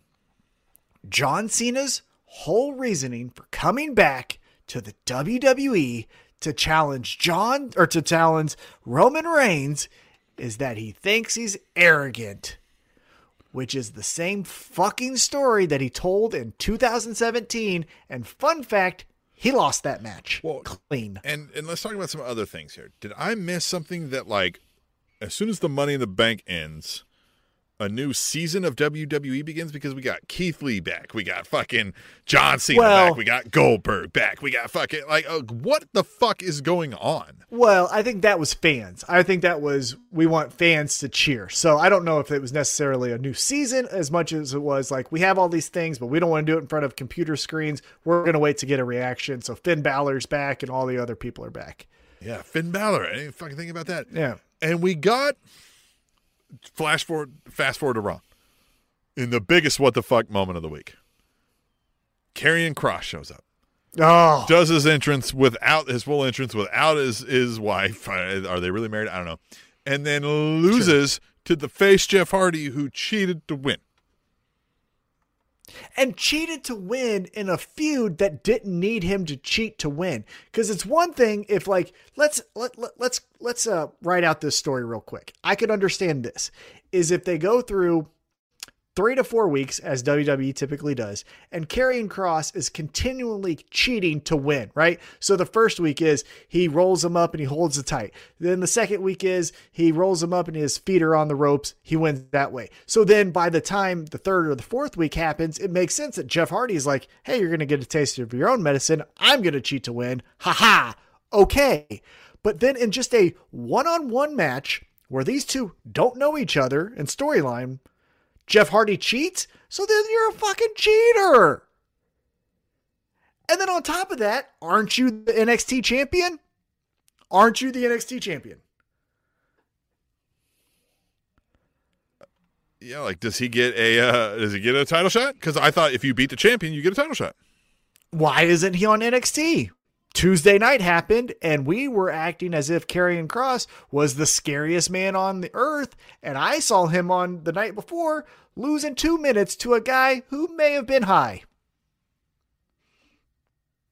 The guy's forty, right? Like he's fucking forty something too. Like Yeah. how am I supposed to? Yeah, I don't know. Um, And, and, and on top of that, it's not as if Karrion Kross is the chicken shit heel who makes his grand uh, entrance and is like, I can do whatever I want, like a Miz kind of thing. Because it would make sense that Miz would lose in two minutes to whoever, right? Because he's kind of the chicken shit. He always runs away when people puff out their chest. Karrion Kross beat Johnny Gargano, Pete Dunne, uh, Kyle O'Reilly, and Adam Cole in one match. But then he loses to 40 year old loser because he's losing on main event Jeff Hardy. Huh? Huh?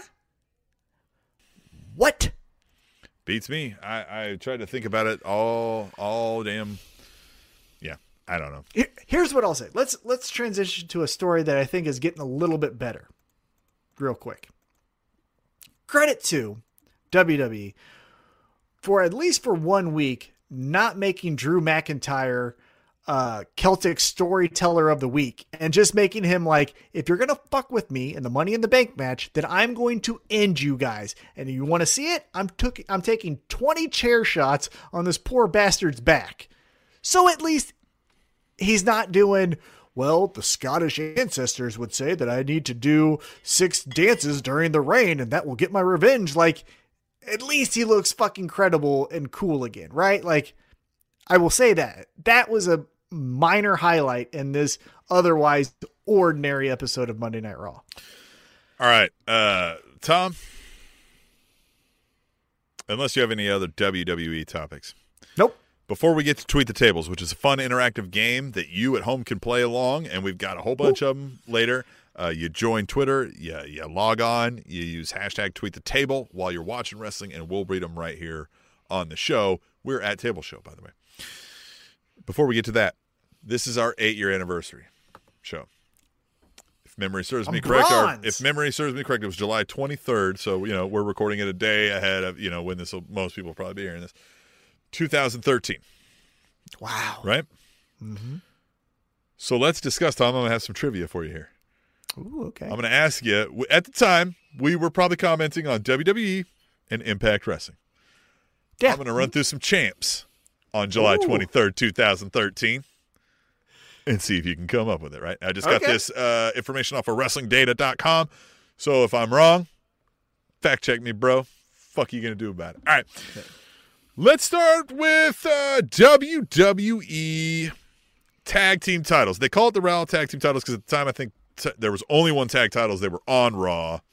But who were the WWE tag champions at on July 23rd, 2013? New Day.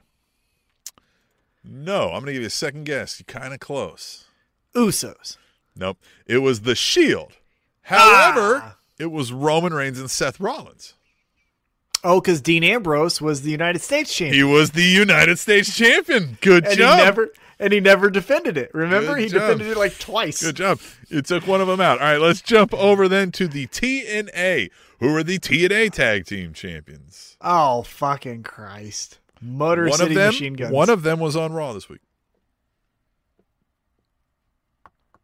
Bobby Lashley and MVP. It was Gunstorm, Gunner and James Storm. Gunner, of course, being Jaxson Ryker now. Oh, by the way, let's quickly talk about Raw real Oh, quick. fuck. The fucking non-reaction for either of those guys. Yep. Wow. Because they're the look.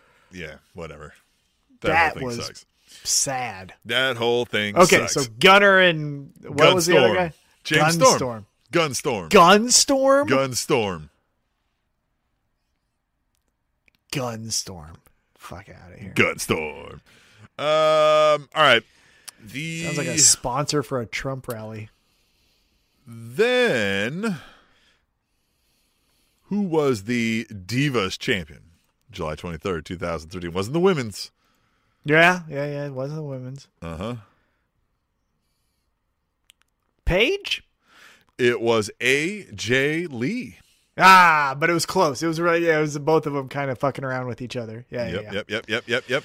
Let me pull this other one up because I apparently forgot to uh, write it down. Oh, we'll move on to another one. TNA Knockouts champion, Tom. 2013. Mickie James. Mickie James. Good job. She was the you- only. She was the only one around then. Yeah, Yeah. that's true. That's true. That's true. All right, I'm gonna pull this other one up here because I had it written down. Apparently, I didn't write it down well enough. I didn't finish. I must have been talking to you at the time and forgot to finish writing. bronze tan, boy. Look at this. Man, you're bronze tennis. Oh yeah. okay.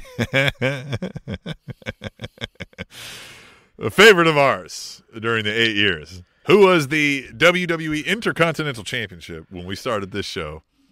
Champion. Yeah. Uh, 2013, July 23rd. How's your asshole feeling? Curtis Axel. Curtis asshole. Yes. I was gonna say the Mad Ox. I thought maybe it was the Mad Ox for a second. the Mad Ox. No, Curtis Axel Intercontinental Championship. Boy, that guy went far. Where is he? Nursing- AEW? nursing his asshole. I don't know. Yeah, he's going to sign with AEW this week. Um, then okay, we've got three left. So let's go TNA X Division Champion. This is a fun one because it ties into the TNA World Champion. Uh, this was this would have been five days prior. This guy became the TNA X Division Champion. Oh, yeah, yeah, yeah, yeah. Um, oh, he no sold uh, John Morrison and shit, and then left the company. Um, Austin Aries. Mm, nope. This was Oh. Manik. Manik became the TNA X Division Champion because it was vacated five days prior when someone used option C to That become the TNA Austin World Aries. Champion. Was Chris Sabin? Oh, Chris Sabin, and then that's when he beat Bully Ray. Yep. They thought he was going to be the guy. The crowd was behind him. He was for a minute, for a quick minute, For a quick He had his minute. moment in the sun. All right, then we had two world champions in WWE at the time. We had the WWE title and we had the WWE World Heavyweight Championship. So who was the WWE title holder? Orton, Randy Orton. John, Oh, John Cena. who won it from at the Royal Rumble from The Rock, and then lost it at SummerSlam to Daniel Bryan when Well, he didn't Triple win it H. at the Royal Rumble. He won it at, at WrestleMania from The Rock. WrestleMania 29. Well, he won it from the Rumble. Let me pull it up. He went it from the Rumble at? I don't know. Let me pull it up. Because I thought it was I thought it was Orton and Cena, and then they unified them. I'm gonna pull it up right now on WrestlingData.com. Right now, the WWE. Ah, Theo says, bring back the sound clips. Well, YouTube is a little bit difficult to make that happen, okay? And we do miss this. We uh, worked the on it, but so. yeah, we've still got some bugs to pull. We have other bugs going on right now that we would rather get those straight before. There you go. Uh, Maddox. so on April seventh, two thousand thirteen, John Cena won. The, so yeah, it would have been WrestleMania, and then he lost it to Daniel Bryan at SummerSlam. Because you thought that year. Cena was going to go heel. That's right. That's right. But that was the birth of. The Rock won it at Royal Rumble that year. Right. That's what I was looking at. Yep. But when Daniel Bryan won the championship from John Cena, he lost it to Randy Orton, which was the birth of Was that the the authority. authority? Yep. Mhm. Yeah. All right. So then, who was the WWE World Heavyweight Champion?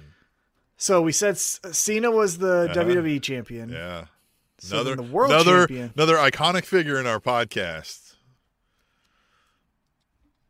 He is not with the company now.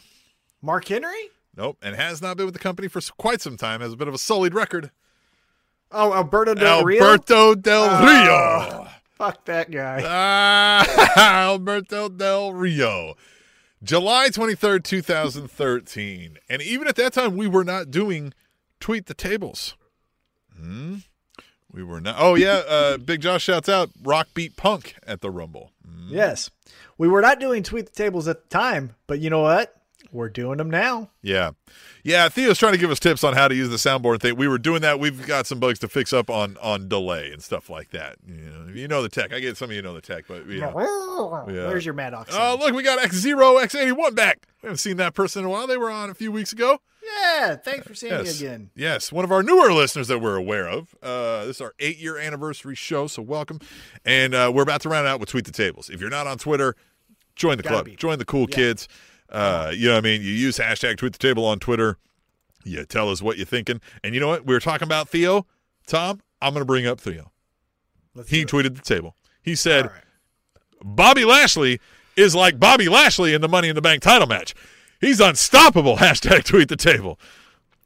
I like him. Like I said, I think he does really well with the limited capabilities he has, but his presentation is great. Mm-hmm. And his moveset's getting better. I, I I like him. I like him. Yeah. But I'm biased. Yeah, yeah.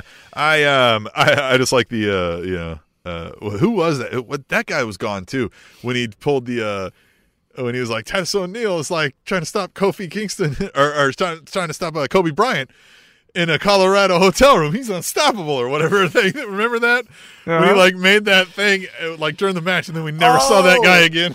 yeah, yeah, yeah, yeah, yeah. What was his? he made a Kobe. Bryant rape joke and thought that was going to get over. God, that was Oh. a Washington guy. Um, someone hashtag tweet the table. So, I I can see him. Yeah, yeah, I can see him. Oh, this person says old school 2014 listener. God, how did we not? Hey! man. So you're from the early days. That's great. Thank you. Yeah, happy Yeah, that is great. That is awesome. Um, all right. Hashtag tweet the tip. Let's hop, let's hop in. At Devil Vamp says Roman is fucking dominating those twins. As a twin, fuck that. He would be done with me and my bro. Hashtag tweet the table. And this, fact check me if I'm wrong. I don't think I was aware Devil Vamp has a twin, and I I didn't know the world could survive such a thing. Insane. Oh, there's two Devil Vamps. Like, That's have I been Incredible. talking to the real Devil Vamp this whole time? oh, do they do a little twin magic on us? Because we've yelled at each other. people pay good money for- twin magic. You know what I'm saying? but we've yelled at each other, Devil Vamp. Am I yelling at Abraham? Washington. That's it. It. Abraham Washington. I knew I knew the last name. Yeah, Abraham Washington. Poor Titus. Uh, all right. Hey, another one. Big Josh at the Rebel Trucker says hashtag tweet the table. Seth talking about destiny. What happened to the last guy that talked about his destiny was to be a champion? Hashtag MITB. And that was the famous Alberto Del Rio. Remember? That was his destiny. he was running his destiny. His destiny. I used that for a while. Yeah. yeah. Uh, yeah. Poor Titus. Goddamn, I love Titus O'Neil. Uh, zero on the on the Twitter says Ti- I, just because of like all the things that like the make it a win. The he's like the like bumbling guy that you're like, all right, fuck it. Like let's not get rid of Titus, but we're never gonna like push Titus. You know what What's I mean? your Like the- favorite Titus moment? The fucking running under the ring in the goddamn greatest Royal Rumble. There's nothing better than that. It's fucking. How do you run, fall forward, and slide 40 yards under a goddamn ring? Well, thank God he didn't kill himself because he could have. God, Jesus. I always think of him. That is number one, right? But number two, I always think of his reaction after the Firefly Funhouse at Yes, WrestleMania. yes, Remember, he was like, yes, "That was great." yes. Oh gosh. All right. Um. Uh, and just the make it a win. Titus makes me think of make it a win, which makes me think of game show NXT. And there was so much bad comedic He gold. fell in that. There He was so much. that. There was so much like unintentionally hilarious stuff from NXT game show that I want him to bring it back. Just some fun? Yeah, you know how like American Idol was like clearly like you're letting through some of these terrible people through on purpose Yeah. through the screening. Do that and give us the NXT style. Like give us these bums that like, hey, one of these we're gonna we're gonna slap a superhero costume on them and go. All right, at Mister Fourth Row says at Table Show. I would describe Peacock streaming issues tonight as Peacock was trying to fly when they forgot they don't fly. Hashtag tweet the table.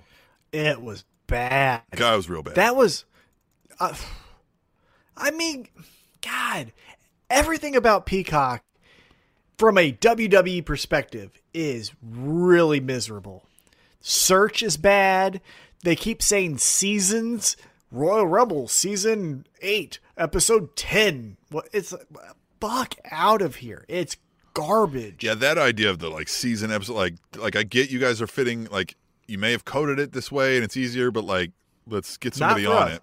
I get like I hope you're working on it and coding in the background to fix it. But anyway, at Hallmark of Swede, or maybe Shawn Spears, right? Maybe John not. Spears. Mm-hmm. Sorry about your loss this He week. says at Hallmark of Swede says hashtag tweet the table says hearing the crowd chant Johnny Drip Drip makes my heart grow at least two and a half sizes. I love the drip drip. Again, he's another one where we're like, look, it's how I view Titus. I'm like, look, we are not pushing this guy to anything, but I want him out there doing something. I love that the Miz is spraying people with water. Like Byron's getting pissed. You know what I mean? Like the drip drip. Right Make him the Intercontinental Champion. this is one where I'm like, okay, well, we're like, all right, Orange Cast is getting a little stale. I want them to write it hard, and as soon as it gets stale, move on to something else. Let it be a blip in time. Or we're like, mm-hmm. remember drip drip? Yeah. Great. I might have a drip drip shirt, but if you keep doing this, I'm gonna hate drip drip. I think he needs to go over to SmackDown, and I think the contrast between a Apollo Crews, you know, Nigerian Nightmare and Hey. Johnny Drip Drip would be fun. I see title for Johnny Drip Drip. That's what I'm saying. Yeah. Oh, if he redesigns it too, like Dripping the moistest champion. Yeah. Yeah. dripping in gold, the moistest champion of all time. Yeah, there you go. Because what the fuck is Apollo Crews doing? Nothing. Nothing. Racist gimmick. I mean, like I understand he's black and like probably But- from Nigeria, but like this looks bad. Yeah. and we saw the guy on the Raw Underground. So I know that's not Commander Azeez from like again like Let's not even talk about that anymore because just they completely ignore their Well, own history. Well, our final tweet table comes from one of our longtime listeners at Katie First Lady, and she says, "So Hey, she says so. Uh, wins and losses don't matter, right? This is a problem you make when you don't make new stars strong. If you don't care, why should we hashtag tweet the table? and the thing is, is you can, you can make sympathetic people out of losses. Right? Ad, Adam Page, right? Lost his number one contendership, started to second guess who he was. The Dark Order comes back to regain his confidence. Then he beats Brian Cage at the pay per view. Now we're back on track. You, you you can have losses that still enhances the character, but in WWE they just go, what what's good this week? What's this? Uh, hey hey you're you. I remember your name. Hey, uh, come here. You want face that guy? Okay, right. and that's what they fucking do. Yeah. It's so insulting. It's horrible. Well, what isn't insulting is these fans. We've got fans that have listened to us for eight years. We've got fans that are new, just finding us now. We've got fans in the chat. We've had fans tweet the table. We've had fans hate Joining us. the- We've had fans Oh, drive yeah. here. We've had fans meet us for breakfast and shit. Uh, this has been a fun ride. I love it. I tell you what, I say this each and every anniversary, and I mean it each and every time. I love the support. Thank you so much for joining us on a live chat using a hashtag tweet the table. And if you're not on Twitter, you can still send us an email, tableshow at gmail.com. We have people that are beer sponsors of the week. Justin Heavy- Summers. Yeah, Justin Again, Summers. God. The oh, one of the best people I've ever met in this weird, wacky community. And I tell you what, thank you so much. And to celebrate, as I mentioned at the top of the show, get a bronze tan, join the conversation, and send us this picture if yeah. you do. Use your Look at hashtag tweet the table and send us your bronze tan. Yeah, Shows at your inner Tom. Eight year anniversary. Tom Trump over Bronze. here. Love it. All right. Hey, thanks again for everybody listening. Use hashtag tweet the table. And until, uh, you know, until next time, hey, maybe I'll just say that. We'll see you next year. The Spanish announce table.